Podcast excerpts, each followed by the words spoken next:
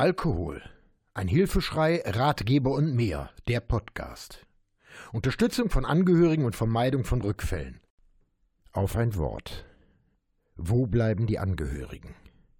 Wie in jedem meiner Beiträge bemühe ich mich sachlich zu sein. Aber heute bin ich sauer und ich will auch erklären, warum. In den letzten Wochen und Monaten gab es zahlreiche Beiträge in den Medien und in Talkshows über das neue Leben von Suchtkranken, die den Absprung geschafft haben. Ob im Kölner Treff, in der NDR Talkshow oder Nachtcafé, meist prominente Suchtfreie präsentieren ihre Geschichte und geben Tipps zur Erlangung der Trockenheit.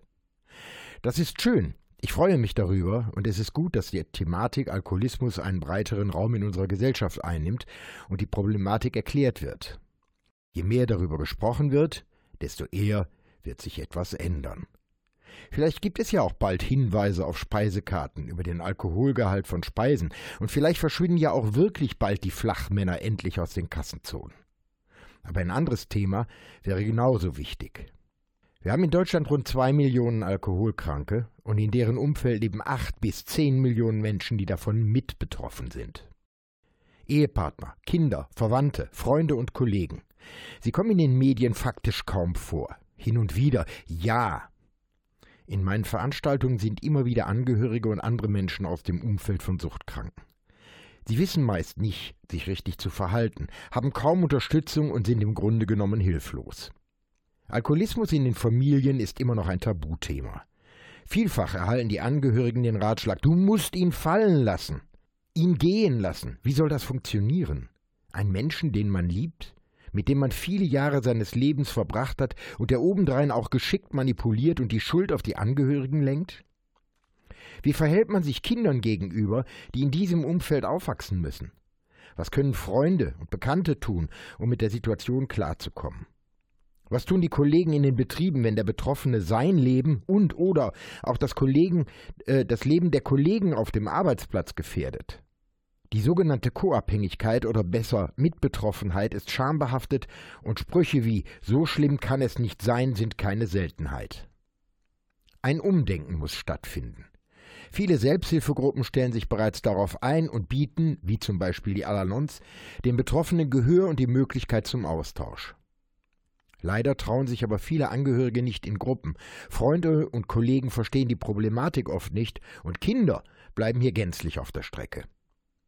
Suchtkranke Menschen sind fast immer von Helfenden umgeben, die sie aus der Sucht befreien wollen.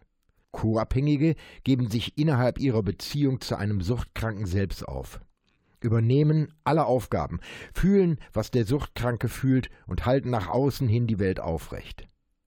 Ähnlich wie die Suchtkrankheit selbst entwickelt sich die Mitbetroffenheit oft unbemerkt und in mehreren Phasen. Darauf will ich aber hier und jetzt nicht eingehen was ich mir wünsche. Liebe Medienschaffende, liebe Redakteure, liebe Moderatoren und liebe Talkmaster, gebt nicht nur den Ex-Promis und den geläuterten Suchtkranken die Chance zur Präsentation ihres Lebens. Denkt auch mal an die Mitbetroffenen.